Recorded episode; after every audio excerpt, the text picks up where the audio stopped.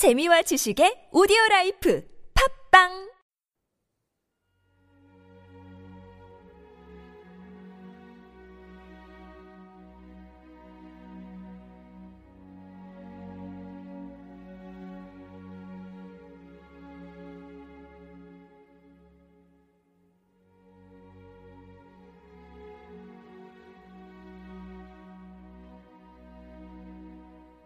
영생에 이르는 열매 요한복음 4장 36절에서 42절 말씀입니다.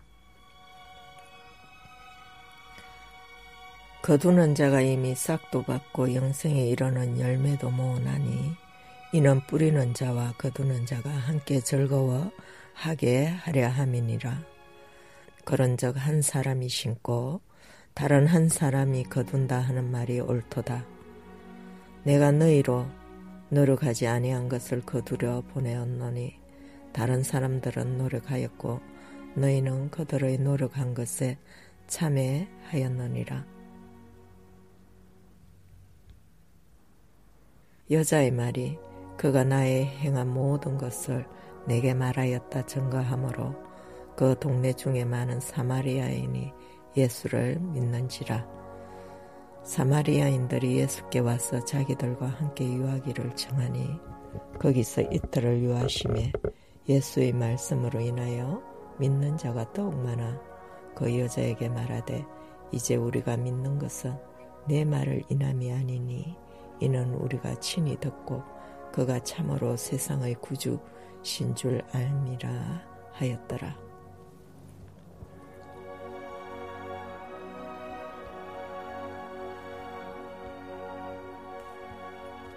예수는 자신의 빛을 모든 이들에게 비추신다는 면에서 세상의 구주이십니다. 그 빛은 이스라엘에만 한정된 것이 아니라 각 나라와 조속과 백성과 이방인들을 위한 것입니다. 농부들은 씨를 뿌리고 곡식이 익을 때까지 기다립니다.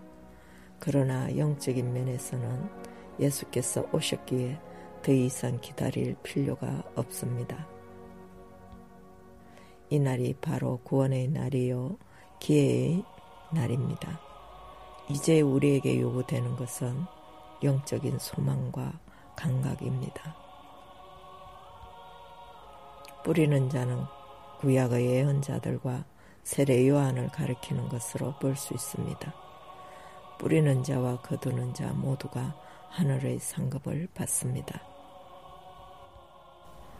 영생에 이르는 열매를 모으는 예수님의 제자들의 사역은 삶과 죽음의 문제인 생명에 관계된 것으로 사람들을 그리스도의 신앙으로 이끄는 엄청난 특권을 가졌습니다. 고대 세계에서 추수기는 기쁨의 시기였습니다. 구원의 때 역시 큰 기쁨의 시기입니다.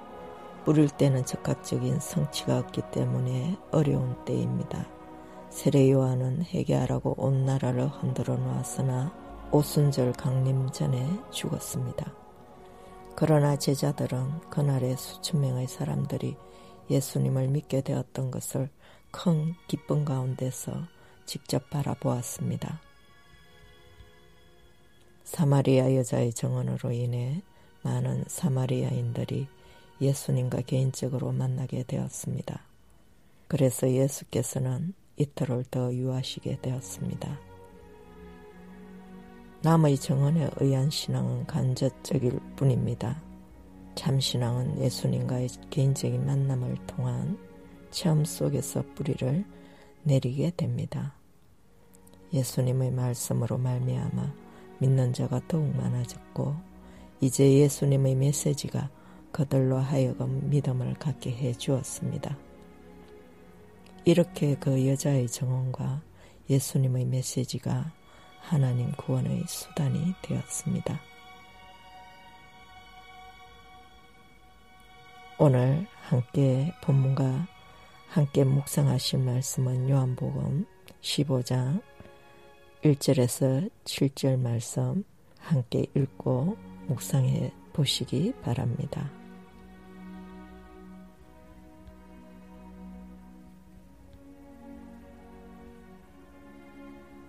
주님, 우리로 하여금 구원을 얻는 자들에게나 망하는 자들에게나 하나님 앞에서 생명을 쫓아 생명에 이르는 그리스도의 향기들이 되게 하시옵소서.